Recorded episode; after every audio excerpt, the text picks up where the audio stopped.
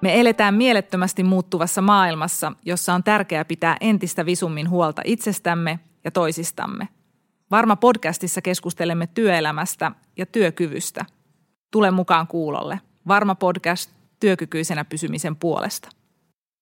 Tervetuloa Varma-podcastiin. Mun nimi on Pauliina Heiskanen, toimin tämän podcastin juontajana ja toimin omassa työarjessani hr täällä Varmassa ja kohtaan työpöydälläni aika paljon erilaisia työkykyyn ja johtamiseen liittyviä teemoja ja haasteita. Tänään me keskustellaan poikkeusajan johtamisesta meillä Varmassa ja kuullaan ehkä vähän näkymiä myöskin siihen, että miten suomalaisessa työelämässä johtaminen on nyt muutoksessa – Meillä on vieraina Varman toimitusjohtaja Risto Murto, tervetuloa. Kiitoksia. Ja HRstä viestinnästä ja vastuullisuudesta vastaava johtaja Katri Viippola, tervetuloa. Kiitoksia. Ristoa kuullaan usein asiantuntijana talousasioissa ja, ja tänään me kuullaan sitten näkemyksiä johtajuudesta ja erityisesti tässä poikkeusajassa. Katri puolestaan on tunnettu työkulttuurin uudistaja ja kehittäjä ja kuullaan nyt, että miten poikkeusaika on vaikuttanut meidän varman työkulttuuriin. Nyt jos tehdään niin, että palataan vähän ajassa taaksepäin ja tunnelmiin siihen, että silloin maaliskuussa koko Suomi hyppäsi melkein yhdessä yössä aika monella alalla etätöihin ja, ja tapahtui huima digiloikka. Meidän koululaisetkin teki etänä sitten koulutöitä, niin palataan sinne tunnelmiin, että millaisia tunteita, ajatuksia silloin heräsi. Ja Risto, mitä sä näet, että mitkä oli merkkejä, että sä tiesit, että tämä pandemia tulee koskettamaan myös meitä täällä varmassa? No jälkikäteen ajateltuna tiedollisella tasolla havaintona, niin aika varhaisessa vaiheessa pääsi ymmärtämään, että tämä saattaa koskea. Muistan itse, että olin siellä jo kuukautta aikaisemmin matkustamassa Aasiassa ja siellä tuli rajoitteita päälle. Ja kun keskustelin vaikkapa globaalien yritysten edustajien kanssa, niin heille tuli jo sen Aasian kautta rajoitteita matkustamiseen ja arkeen. Mutta samalla sitten tyypinen tilanne, että sun tiedollisella tasolla näet ja ymmärrät, mutta sun sydän ei kuitenkaan ymmärrä. Ja, ja musta se oli hyvä esimerkki, että me keskustelin jonkun kollegan kanssa siitä, että niistä rajoitteista, joita tuli esimerkiksi Kiinaan. Ja siinä me sitten pohdittiin, että voisiko näitä joskus tulla Suomeenkin ja, ja mihin ne rajat nyt sitten oikeastaan tulisi. Ja meidän tapauksemme pohdittiin, että voisiko se tulla tässä Lauttasaaren sillalle. Ja, ja sitten me päätettiin sitten se keskustelu vähän niin kuin siihen, että no hassu ajatus, ei tämä koske meitä. Eli, eli monesti käy niin, että semmoiset isot muutokset, niin sun, sä et niin kuin tunnetasolla ota sitä kuitenkaan vastaan, että tämä voisi nyt sitten olla niin kuin totaalinen muutos ja aivan sellaista, että sitä on aikaisemmin kokenut. Itse muutos varmassa niin mun mielestä tapahtui tuota, hyvään suomalaiseen tapaan. Saatiin hallitukselta uudet ohjeet ja seuraavana päivänä ne oli toteutettu. Se oli nopeaa toimintaa. Katri, millaisia tunteita tämä tilanne sussa herätti? No nyt täytyy rehellisyyden nimissä sanoa, että tämmöinen vanha uutistoimittaja, niin silloin kun on kriisi käsillä, niin silloinhan tullaan semmoiseen kriisimoodiin ja ollaan itse asiassa aika toimintakykyisiä. Eli se oli itse asiassa erittäin mielenkiintoista ja ajattelin, että mitä, mihin kaikkeen tämä johtaa. Mutta tota, täytyy myöntää, että ei me kyllä silloin vielä, niin kuin Risto itse asiassa kuvasi, niin eihän me ymmärretty, että miten iso asia tämä on. Ja silloin vielä alkuvuodesta niin mehän ajateltiin, että tämä nyt on joku tämmöinen lyhytaikainen, joka voi koskea myös Suomea, mutta tämä menee aika nopeasti ohi. Ja sitten toisaalta samaan aikaan, kun oli se uutistoimittajan utelias mieli ja semmoinen toimeenpaneva henki, että nyt okei, nyt rajoitteet tuli, mitä tämä tarkoittaa käytännössä meillä kokouksissa, mitä rajoituksia tämä tuottaa, miten johtamista pitää muuttaa. Niin sitten samaan aikaan kuitenkin oli taustalla myös huoli, että miten varmistetaan, että esimerkiksi – erityistilanteessa olevat henkilöt, miten suojataan tiettyjä kriittisiä rooleja tai, tai, tai henkilöitä, joilla on terveydellisiä huolia. Että siinä oli niin kuin tunteita todella monella tasolla. Mulla jäi semmoinen mieleen, että sitten kun me lähdettiin tuota kaikki etätöihin viimeistään, mutta lähdettiin niin kuin, että tyhjennettiin varma yhtäaikaisesti, niin mä sanoin tuota Katrin tiimille, jotka oli siellä paikalla, että hyvää vappua. Muistaaksä, mitä sä lisäsit siihen? Mitä mä lisäsin? Ja juhannusta. Ja mä olin kyllä tarkoittanut sitä puolittain vitsiksi. Mm. Mutta, mutta niin. Niin, niin se... Ja kaiken lisäksi meistä otettiin silloin ryhmäkuva meidän viestinnän porukasta, koska me katsottiin uutisia televisiosta ryhmänä, mitä nyt harvoin tehdään. Ja me otettiin meistä kuvaa, että otetaan kuvaa silloin, kun me vielä tehtiin töitä yhdessä. Eikä me todellakaan tajuttu, että oikeasti se kuva on pitkään aikaan ainoa ryhmäkuva meidän porukasta, koska eihän me olla voitu ryhmänä nyt tavata. Hmm. Ja se juhannuksen toivotus ei ollut ollenkaan hassumpi. Meni aika pitkä tovi ennen kuin nähtiin sitten livenä paikan päällä ja, ja nyt eletään ihan uudenlaista arkea. No miten muuttuu johtaminen ja esihenkilötyö sitten käytännössä? Jos sä Risto kuvaat sitä, että miten johtoryhmän toiminta muuttuu? Tietyllä tavalla se muuntautuminen on suoraviivasta, koska tuollaisessa tilanteessa ottaa ikään kuin kriisi johtamisen menetelmiä käyttöön. Ja, ja silloin se tarkoittaa sitä, että keskitytään olennaiseen ja myös tihennetään frekvenssiä.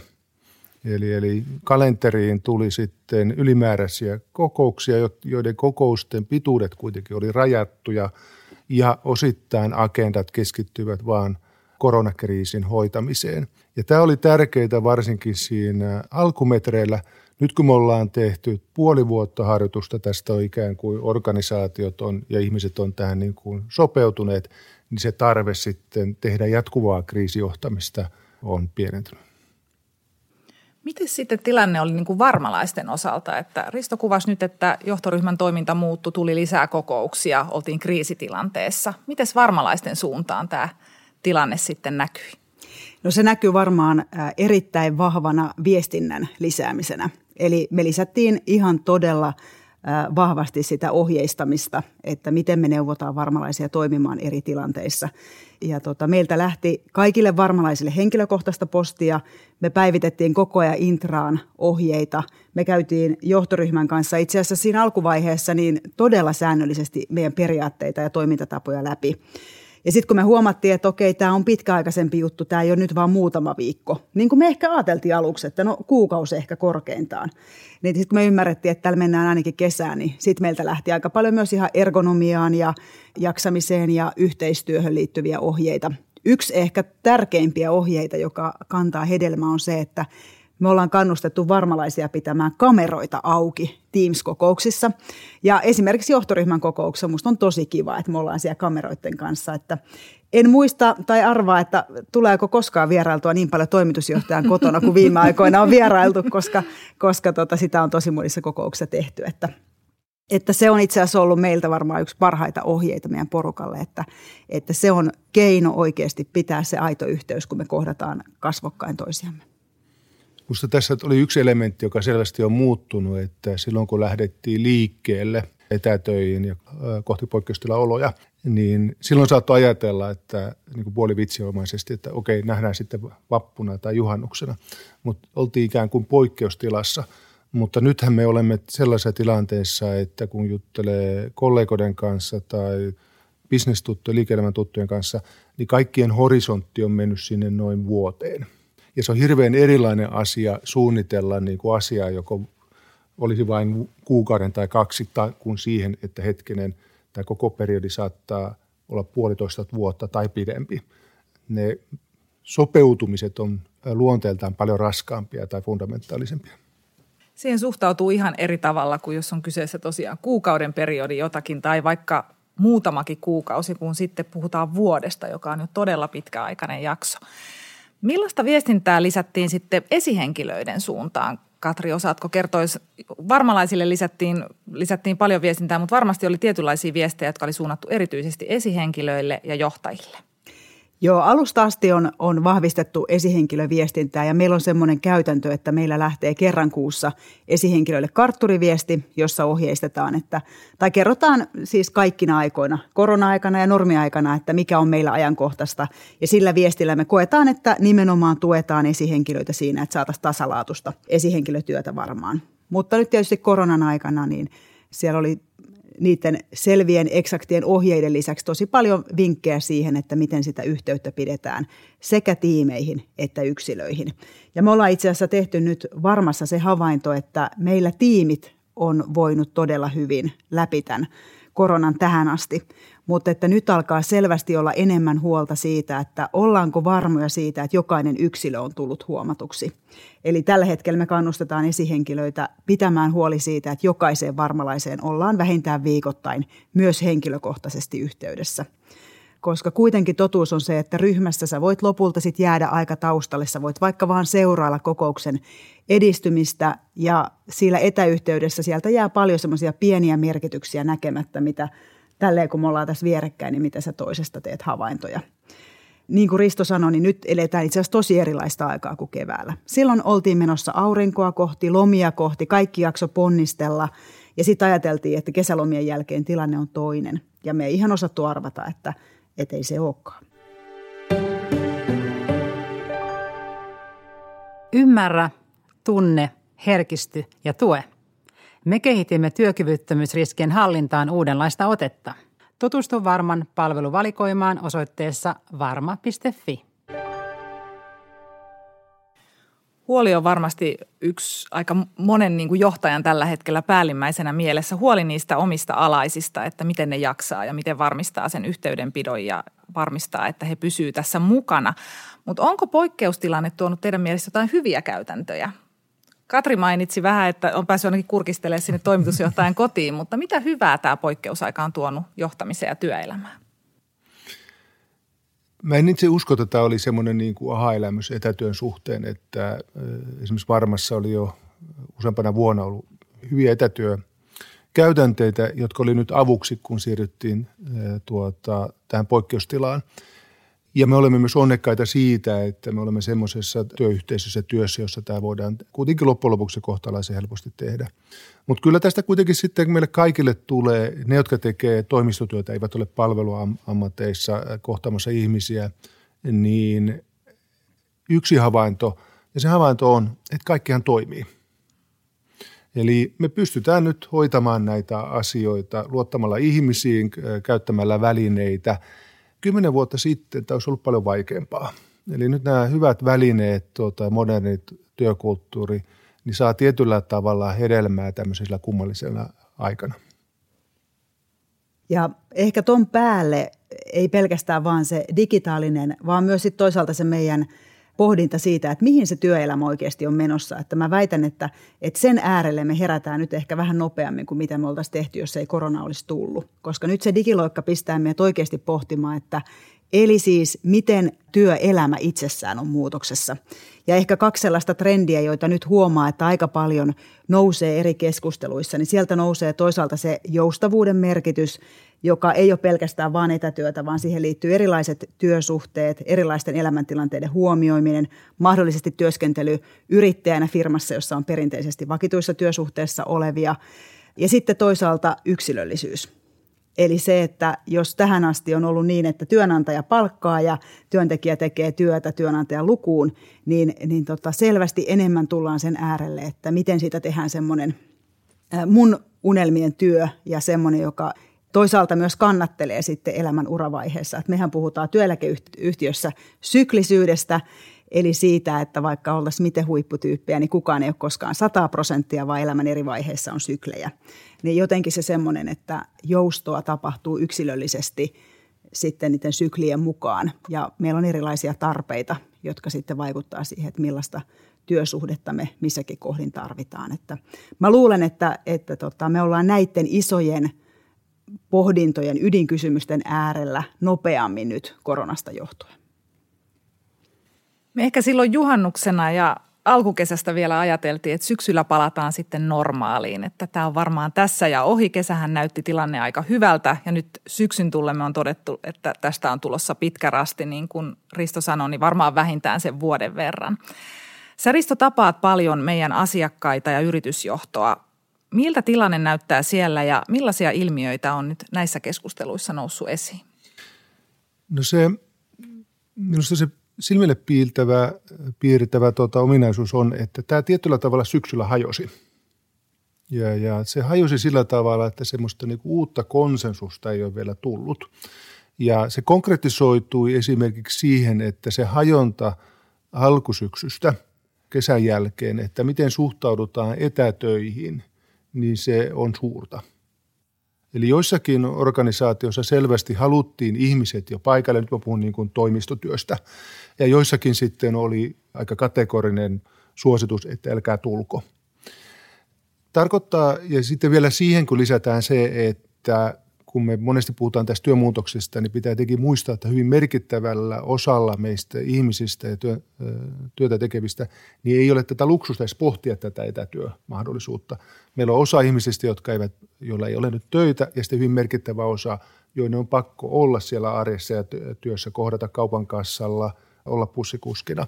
Eli, eli heillä taas se muutos on hyvin erilainen – hirveä pohdinta käynnissä sitten, että mikä se tulevaisuus sitten tuo tullessaan ja siihen yhdistyy varmaankin myös sitten, että mikä se niin fyysisen tilan nimeltä toimisto, tässä puhutaan toimistotyöstä, niin mikä sen rooli oikeasti onkaan. Ja tässäkään lähtee jo ensimmäiset ajatukset liikkeellä, mutta sitten kun ennen kuin me olemme muunnettu, ennen kuin on rakennettu uudenlaisia toimistotiloja, niin se muutosprosessi tulee varmaan kestää pitkään. Onko Katri viitteitä, onko näkymiä siitä, että miten toimistot tulee muuttumaan? Miten meillä täällä varmassa Salmisaaren tilat muuttuu ja uudistuu nyt, kun me tehdään töitä enemmän hajautetussa ympäristössä? No nyt täytyy sanoa, että me oltiin pikkusen etukenossa, koska me lähdettiin rakentamaan meille tänne varmaan sellaista Paahtimo-nimistä yhteistyötilaa jo ennen koronaa. Eli me käytiin keskustelua meidän henkilökunnan kanssa ja pohdittiin, että okei, että jotta me voidaan olla – hyvä kumppani meidän asiakkaille, niin meidän pitää olla itseänä etukenossa, että mihin suuntaan tämä työ on menossa ja todettiin, että tämmöisiä yhteisen työntekemisen paikkoja ja tiloja tarvitaan. Ja me päätettiin lähteä tällaista pahtimoa rakentamaan ja pahtimon nimi tulee siis siitä, että siellä pahdetaan kovaa duunia ja sitten siellä pahdetaan myös hyvää kahvia. Eli hyvällä kahvilla houkutellaan joukot tekemään töitä yhdessä. Eli tämmöinen toimitilamuutos meillä jo on. Me tarjotaan myös meidän vuokra-asiakkaille mahdollisuutta tehdä etäpäiviä varman omistamissa kiinteistöissä, että tämmöistä niin kuin eri suuntiin tapahtuvaa kehitystä jo on. Ja, ja ilmeisesti trendi olisikin vähän sen kaltainen, että näissä pääkonttoreissa, missä me nytkin ollaan, niin nämä on niin kuin niitä kohtaamisen paikkoja ja tämä on niin kuin laadukasta se aika, kun me ollaan yhdessä ja se hyödynnetään ei nimenomaan siihen, että hakataan konetta ja ollaan olevinamme paikalla kokouksissa, vaan että ihan aidosti ollaan läsnä – ja sitten meillä on näitä satelliittipaikkoja. Ne voi olla mökki, ne voi olla kotona, ne voi olla coworking-tiloja. Mutta se, mitä me täällä pääkonttorilla tehdään, niin, niin se saattaa muuttua. Ja silloinhan pääkonttorin koko ei välttämättä olekaan enää, enää merkittäviä asia. Ja, ja ehkä Risto osaa vähän lausua siitäkin, että kiinteistöomistajan näkökulmasta, että mitä se siltä siellä näyttää. Onko siellä muutoksia? Toi, jos jatkan tuosta Katrin puheenvuoroa, niin tietyllä tavalla yksi opetus siis oli, että me pystytään olemaan etänä, että se toimii se elämä. Mutta sitten samallahan siinä tulee se havainto, että kun meiltä, jos me olemme täydellisesti etänä, niin meiltä puuttuu yksi tärkeä elementti siinä, joka antaa meille energiaa ja iloa siihen arjen työhön lähtökohtaisesti, ja se on se ihmisten kohtaaminen. Hyvässä työyhteisössä me nautimme siitä, me saamme energiaa siitä, että me olemme tuota toisten ihmisten kanssa tekemisissä. Ja jos meillä jää tämä etätyömahdollisuus systemaattisemmin me uskalletaan käyttää. Viimeiset mohikaanit tyypillisesti minä, joka on pitänyt tärkeintä näyttäytyä työpaikalla aina ja käyttää enemmän etätyötä tulevaisuudessa. Niin toisaalta me voimme ehkä vaatia enemmän siitä hetkestä, kun me pääsemme kohtaamaan. Että, että ehkä se on sitten niin kuin johtamisenkin kannalta tai arjen kannalta sitä, että me suunnittelemme sitä arjen työtä ja palavereita – mutta me suunnittelemme entistä tärkeämmin myös sitä, että miltä se on mukava kohdata fyysisesti, kun kaikki on paikalla. Improvisoidaan, sähletään, annetaan vähän tunnettelua ja tuota, ää, tulla ja saadaan sitä myös itse energiaa. Ja mä voin nyt paljastaa, että kun me nähtiin johtoryhmän kanssa, olisiko ollut kuukausi sitten ekaa kertaa todella monen kuukauden jälkeen, niin Risto sanoi sen kokouksen aikana ainakin viisi kertaa, että ihana nähdä teitä. Kyllä, me, kyllä se tuntui meistä tietysti aika kivalta. No ihan varmasti. Pomo halusi nähdä meitä. Kyllä. Ja oli tietysti meistä ihan hauska nähdä johto, koko johtoryhmän kanssa toisiamme. Ja sen on nyt vasta huomannut, että miten iso kaipuu on ollut nähdä niitä kollegoita livenä. Vaikka niitä on nähnyt kuinka paljon siellä Teamsin välityksellä, kamerat on ollut päällä ja juteltu sieltä kautta, niin, niin silloin ihan oma arvonsa, että näkee livenä. Ja, ja usein myöskin semmoiselle kehitystyölle, niin silloin ihan mittaamaton arvo, että ihmiset kohtaa. Nyt jos me mennään vähän sitten henkilökohtaisempiin teemoihin ja, ja tässä on eletty nyt poikkeusaikaa jo pitkä tovi ja, ja aikamoinen tovi vielä sitä on jäljelläkin, niin mitä te koette, että mikä on ollut teille itsellenne kaikista rankinta tässä poikkeusajassa? No ehkä se kaksi asiaa. Että yksi on se, että silloin kun on selvät säännöt, että näin me toimimme, oli se sitten niin työyhteisössä tai tuota, muuten elämässä, niin sehän on tietyllä tavalla helppoa. Säännöt helpottavat elämää. Sun ei tarvitse miettiä, että istahdanko mä tähän tai teikö mä noin. Mutta silloin aina kun me olemme semmoisessa epävarmuuden tilassa, jossa sitten niin kuin joudutaan puntaroimaan – ja jälleen niin, ei se, tämä koronahan on sellainen, että se ei kosketa pelkästään meidän työminää, vaan sitten sitä myös arjen minää. Niin ne on sitten niitä asioita, jolloin sitten aina joutuu puntaroimaan jokaista asiaa, että oliko tämä nyt viisasta, onko viisasta mennä tuonne, miten käyttäydyn, kun lähden tuota johonkin tilaisuuteen tai kauppaan. Ja nyt minusta, minusta esimerkiksi nyt, juuri kun nyt nauhoitamme tätä, niin on just sellainen tilanne, me nyt odotamme niitä seuraavia ohjeita. Nyt odotamme niitä ohjeita ja tämä on sitten tavallaan, sitten kun me ollaan taas kuultu, että näin me toimimme, niin sen jälkeen tuota, on helppo mennä. Ja sitten toinen asia on, että mistä sä saat sitten energiaa, jos et sä saa niiden ihmisten tapaamisesta. Että, että jos meillä menisi puolitoista vuotta niin, että me emme johtoryhmänä tapaisia ja, ja anna kaiken näköisiä energiatasoja toisillemme. Joskus me saatamme olla sitä mieltä, että sä sanoit väärin tai hölmösti, mutta sekin kuuluu siihen tapaamiseen. Niin tuota, mistä se energia sitten kaivetaan sen tilalle? Mistä se energia kaivetaan, Katri? No eikö suomalaiset ole ryhtynyt nyt ostamaan lenkkivaatteita ja, ja, ja tota Ristokin taitaa olla entistä enemmän vesillä sen kanootin kanssa, että ja mulla on sitten kotona ne kaksi personal traineria, eli kaksi koiraa, että aika paljon enemmän on tullut oltua metsälenkillä. Mutta jos sä kysyit, että mikä on ollut haastavinta, niin tuon energian lisäksi, niin kyllä se on aika puuduttavaa. Että joo, näin aamuna sä pistät luurit kahdeksalta aamulla päähän ja otat ne puoli kuudelta illalla pois. Ja, että siihen niin kuin, et, et, ja me ollaan kyllä tästä puhuttu Riston kanssa, että aika huonosti ollaan osattu aina aikaa jo laittaa niitä lounastaukoja ja kahvitaukoja sinne kalenteriin, että ihan semmoista tullaan aika itse asiassa sen itsensä johtamisen äärelle. Että tässä ajassa pitää eri lailla osata sinne tumpata niitä kokousaikoja, että ehkä aikaisemmin sä ajattelet, että no mä hoidan tämän kokouksen lounaan ohessa tai mä juon tässä välissä iltapäiväkahvit, että tämä on vähän rennompi kokous. Tai ihan tämmöisiä hyvin praktisia juttuja, mitkä saattaa aika ajoin puuduttaa. Mutta ollaan me vähän opittu jo, ollaanko me? Ollaan me. Mulle ei enää nykyään tapahdu niin, että mulle ei kalenteri mahdu enää ole kukaan huomannut laittaa lounasta. Se on hyvä. Se on tärkeää, että, että on lounashetki ja ottaa aikaa siellä myöskin siellä etätyössä, kun se työ helposti vie mennessään. Koska työkykyasiat on työeläkeyhtiön leipälajia, niin Katri ja Risto, mä haluan vielä kysyä teiltä, että miten koette oman työkykynne tänään? Ja tehdään tämmöinen nopea tilannearvio kolmen kysymyksen avulla ja ykkösestä kolmoseen vastaus, eli kolmonen ihan huipputikissä ja ykkönen heikko happi. Täältä tulee nyt ensimmäinen väittämä. Uskallankohan mä tässä Katsotaan, niin, mun mielestä rohkeasti nyt Risto vaan. vähän jännittää ja... tälle HR-johtajan läsnä ollessa lausua.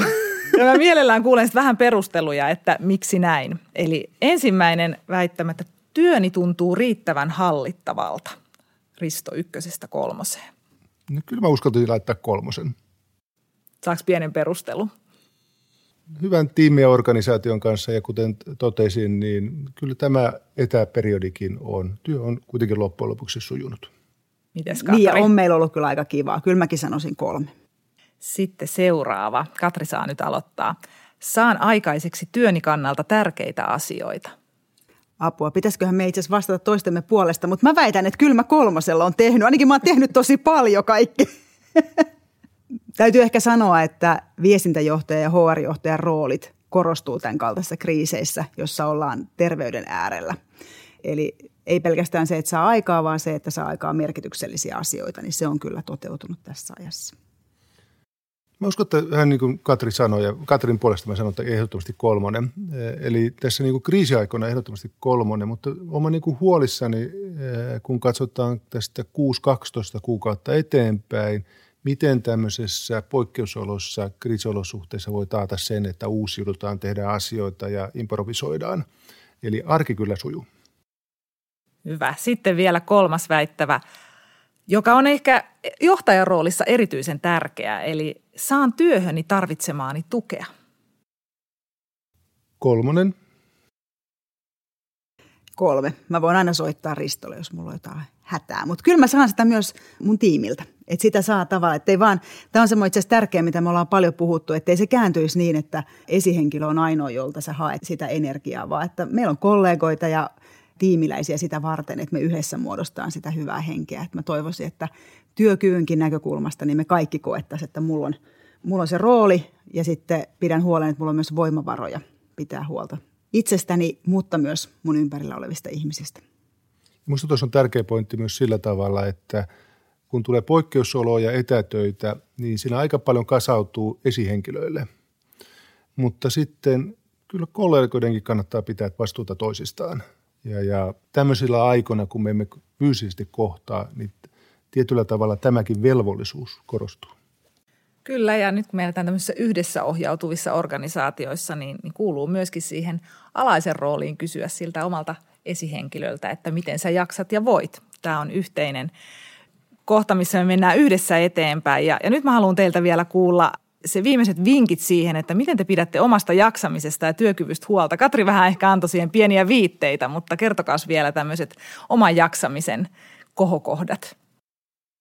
No jos mä aloitan, niin, niin on ne koirat, joo, ja, ja tietysti perhe ja ystävät silloin, kun ei tehdä, tehdä töitä, mutta – mutta mun vinkki on se, että jos on yhtään jouluihminen, niin vaikka nyt ei mennä kesää kohti, nyt mennään joulua kohti. Eli kynttilät esiin, pikkusen tunnelmavaloja, klögiä, leivotaan, ihanaa musiikkia. Sitten voidaan miettiä, että miten mä haluan muistaa mun rakkaita. Eli siis ihan paras aika vuodesta käsillä. Sieltä kannattaa nyt niin kuin ammentaa. Et jos et sä ole vielä ollut jouluihminen, nyt on niin kuin aika, aika ryhtyä. Mutta eikö sä Risto? Mä oon jouluihminen niin. ja tämä oli tosi hyvä vinkki, koska tuossa on tuollainen marraskuu välissä niin sitten pitää projisoida sen lävitse, tuolta, äh, miten menee. Sitten mulla henkilökohtaisesti tämä sama asia tästä Teamsista, ihan konkreettinen asia. Ja mä oon pitänyt sitten tapana, että kun se Teams-putki loppuu, niin pitää päästä ulos. Ja, ja mun tapauksessa tarkoittaa jonkin sortin ulkoilua, monesti vedellistä ulko- ulkoilua, mutta muuten sun happisi loppuu. Miten sitten nyt tulee marraskuu, mutta onneksi meillä täällä Helsingissä on usein aika, ja pääkaupunkiseudulla aika lämpöiset nämä syksyt aika pitkälle, niin tuleeko jouluvalot kanottiin? Jotkut valot tulee, mä ostanut semmoiset, mikä laitetaan tuohon otsaan. Ne ei varmaan kutsu, kutsuta jouluvaloksi, mutta valot ne on. Se on hyvä, se on turvallisempaa näin. Tähän tunnelmaan meidän onkin hyvä lopettaa. Ihana joulumieli. Suuri kiitos Risto ja Katri. Mahtavia vieraita olitte. Kiitoksia. Kiitos paljon. Varma podcastit jatkuvat ensi kuussa. Silloin meillä vieraana Pauli Forma ja Pia Kontti. Jatketaan keskustelua työkykyteemoista. Pysy varmana, pysy kuulolla.